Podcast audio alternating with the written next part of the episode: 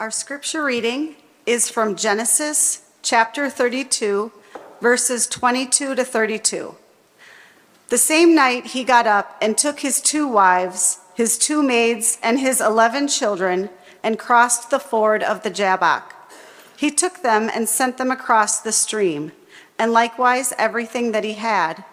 Jacob was left alone, and a man wrestled with him until daybreak. When the man saw that he did not prevail against Jacob, he struck him on the hip socket, and Jacob's hip was put out of joint as he wrestled with him. Then he said, Let me go, for the day is breaking. But Jacob said, I will not let you go unless you bless me. So he said to him, What is your name? And he said, Jacob. Then the man said, You shall no longer be called Jacob, but Israel, for you have striven with God and with humans and have prevailed. Then Jacob asked him, Please tell me your name. But he said, Why is it that you ask my name? And there he blessed him. So Jacob called the place Peniel, saying, For I have seen God face to face, yet my life is preserved. The sun rose upon him as he passed Peniel, limping because of his hip. Therefore, to this day, the Israelites do not eat the thigh muscle that is on the hip socket, because he struck Jacob on the hip socket at the thigh muscle. This is the word of the Lord. Well, again, good morning. Good morning. It is good to be with you as morning has broken. Will you pray with me?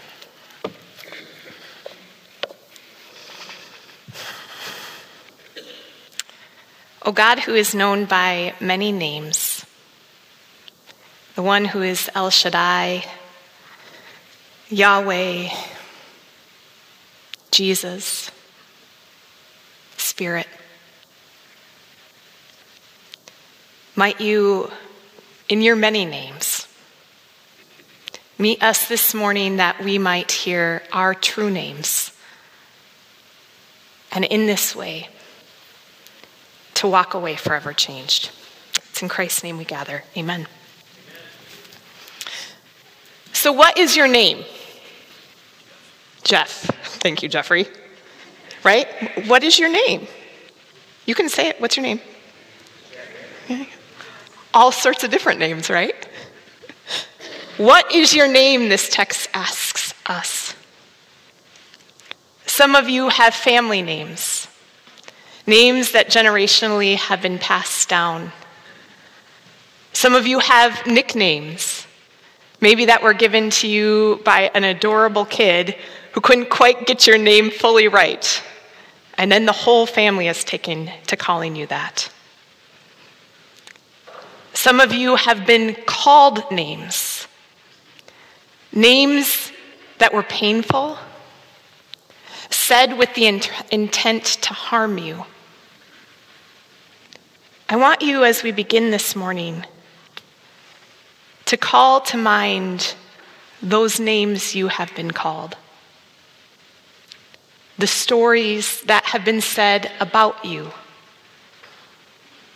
and to hear anew the question what is your name?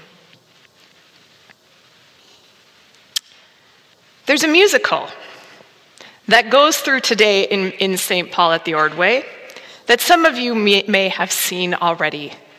It begins like this divorced, beheaded, died, divorced, beheaded, survived.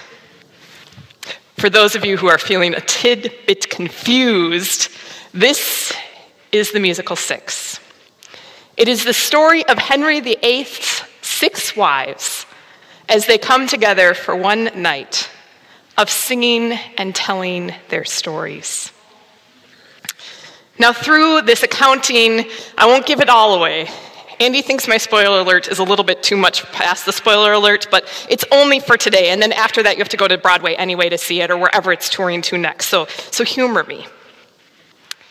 This story is about them taking back their story and the names that they have been called to begin to reclaim their names and their histories saying, although you're only here because all y'all know about Henry VIII's six wives, we're here to tell you a little bit about our stories and our names, who we truly are, and what we've survived. Well, in a somewhat similar and not at all similar sort of fashion, we have this story from Genesis 32. The story of a person who had been called by a name and his name becomes changed. The story of Jacob begins in Genesis 25. He's born just after his brother. And although his name could be understood as one who his name might mean, may God protect, throughout tradition and even in the text itself, his name is heel grabber. Now, in the Hebrew Bible, names are vitally important. Names signal who a person is, what their story, their destiny is in so many ways. Places have names to signify the importance of what happened in that space. In just the text that was read for, for us today, there's multiple moments where places or people are named and it means a lot. Okay. So, Jacob, the heel grabber. Now, in much of the tradition around this text, and again in scripture itself, heel grabber isn't necessarily like the nicest name to get called. It, it, it evokes something of someone who supplants, someone who tries to overcome, right? He's coming out, he grabs his brother's foot and is like, uh uh-uh. uh. Spoiler alert for this story, he does usurp his brother in the story. Okay? There's a sense that he is a trickster, which in some ways throughout the Bible, there are stories of tricksters. People who, in situations where they shouldn't have received any blessing, ended up getting it through kind of duking out the power systems. So, in one way, there is a positive connotation for people who needed hope. They could look to Jacob and say, This isn't the end of my story. Look at Jacob was the second born, but God uses him. And yet, on another hand, there's a way in which his story is of a person who keeps grasping, right? God has promised, I will bless you. And you're like, yeah, yeah, that's cool, God. But, but let me just, I'll, I'll just, I'll, I'll make sure it happens, right? And as we read through Genesis 25 and beyond, indeed, this is what happens. Jacob, along with his mother, they tricked the father in order to make sure that Jacob gets what was supposed to be his brother. And we come to this point then in Genesis 32. The river that he crosses, again, a place means something, it means crossroads a place where one wrestles and struggles. And in this text, we're told about how Jacob wrestles through the night. Now, the text isn't clear. Is this God? Is it a human? Is it an angel? Is it his brother Esau? It's not exactly clear who Jacob wrestles with through the night, but wrestle he does as he's on his way now to see his brother, the brother who he supplanted, the brother who then wanted to kill him. They're now going to meet again together after this time. As he wrestles through the night, he is renamed. His name comes in part from the name Sarah. Hello. That's my name in case you don't know. and El, which is one of the names for God. Sarah is ruler or prince. In modern Hebrew, by the way, it also means female minister. It also connotates the one who God who struggles with, one who God brings into power, or the one who sees God. It talks about in the text how as he wrestles, right, he is touched and he's actually wounded. Now, in that part of the body at that time was understood to be the core or the heart of a person. It's this sense in the text that he is struck at the center of his being and he is changed. Who he is and who he has been, the story of the heel grabber, becomes a different story of the one who wrestles with God. The one whom God uplifts, the one who sees God in this way, and he is changed. Have you had a name or a story that limited you, that cast you in a light that wasn't so great. One of the stories that was told about me when I was a kid was about how when I was born, I was eight weeks premature. And when I was in the nursery, the nurse said to my mom, Sarah is the sweetest baby. She never cries. And she will be just like that when she grows up. And that story was told like it was a really great story about how I'm like literally, I was called the perfect child as a kid, okay? I heard it and felt it with a sense of anxiety and dread. And also a sense of, you better be a good girl and don't ever cry, Sarah, because that's what good girls do. They don't cry. So you find me now as a new parent of a 10 month old saying to Josie when Josie cries, Good job, Josie, way to let me know what you need. That's one of those things we sometimes do, we overcorrect, you know.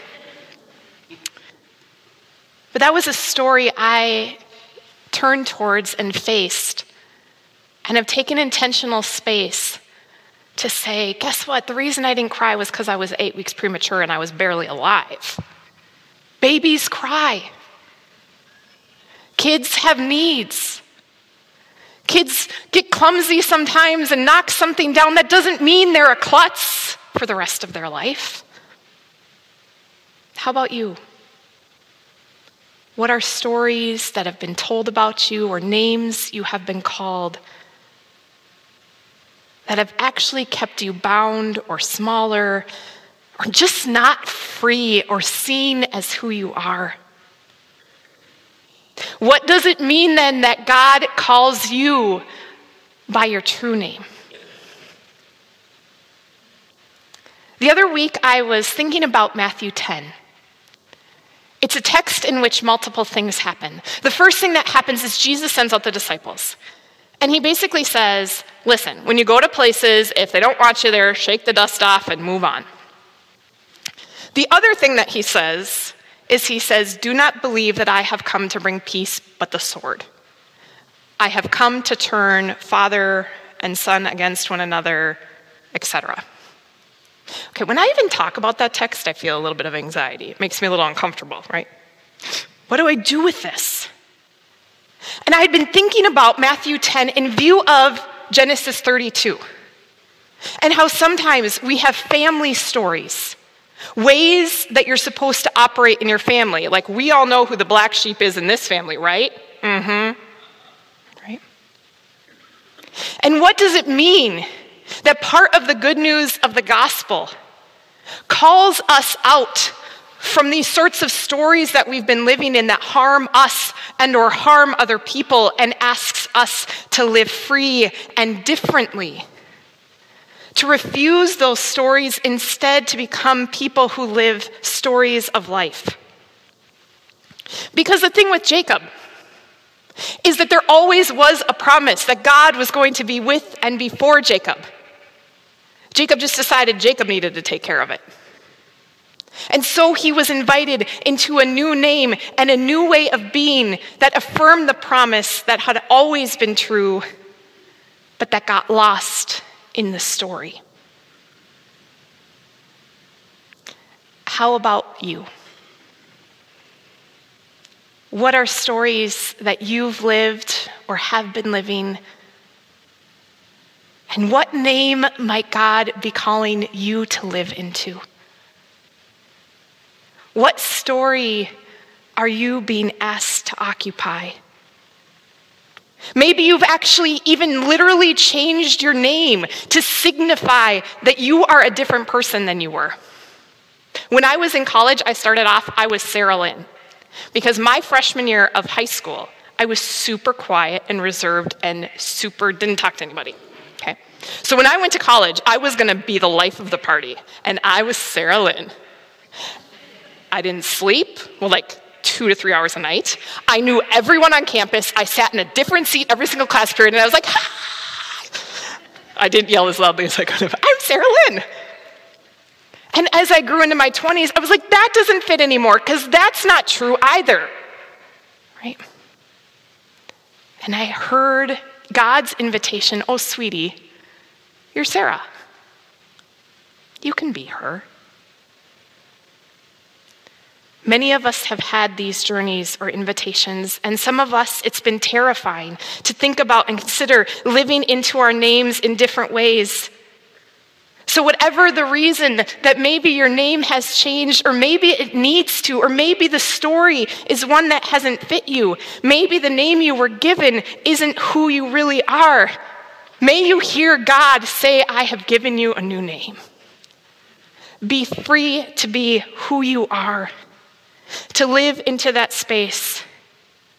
And then may we not be a people who dead name or who try to force people back into stories, but to welcome one another as the free beings that Christ has intended for us to be. Now, here's why I think this matters two major reasons. One is just because. We have all been made in God's image each of us bring to bear a part of the beauty of who God is. Do we not want to see and live that beauty and that freedom? Isn't the good news of the gospel supposed to be something that sets us free? You matter in your name. The second reason I believe this matters is that if we live inside of stories where we have to continually kill ourselves in order to try to fit some narrative that's killing us, we become heel grabbers. We act out upon one another the violence that we have internalized. Why would I rejoice at you being you if I am suffering in my own skin because I can't be me? How can I be a person who embodies good news to you if I'm so filled with hatred towards myself that I can't see or love you? Hearing our true names, having this encounter like Jacob does, where we are transformed and we walk away changed, it matters. What is your name? What is your true name? As you come to the end of the tale of six, the final wife, the one who survived, starts singing about why should our story be all about this guy? Do you know about me? She sings. I was a writer. I had a woman paint my portrait. I advocated for education for girls. And I'm done singing someone else's story. I'm done fighting with others for recognition. I want to live and tell my story. I've seen six three times now twice before the pandemic, and once the other week. As I looked around the Ordway that night, and I watched everyone singing along on their feet to the final song in celebration. I felt wonder and joy because I thought this is what it looks like when people know their names and hear them called. This invitation that we've taken this fall to bring all of us is an invitation that we can only say yes to if we believe that we will be seen and held and loved for our true names and our true stories. So, hear then this good news. There is a God who is known by many names. But this God's name is fundamentally love. And so may the God who in Jesus calls your name be the one who you hear not just this day, but every day. That we might then sing or hum or talk, which is singing, I hear from our, our choral director, and say, This is my story. Will you pray with me?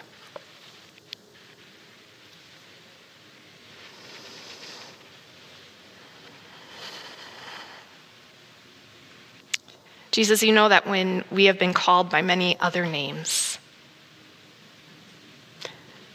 our ability sometimes to lean in and to trust mm, isn't our first instinct. So I wonder how we, like Jacob, might be people who need to be encountered and to be wrestled with through the night. Don't let go of us. By your Spirit, might we find ourselves transformed and changed. Might we become a people who, as we live by our true names and hear them called by you, that we would be a people who affirm and call forth the names of life of others as well. For it's in the name of Jesus, the God who was and is and who walked amongst us to bring us all home that we live. Amen.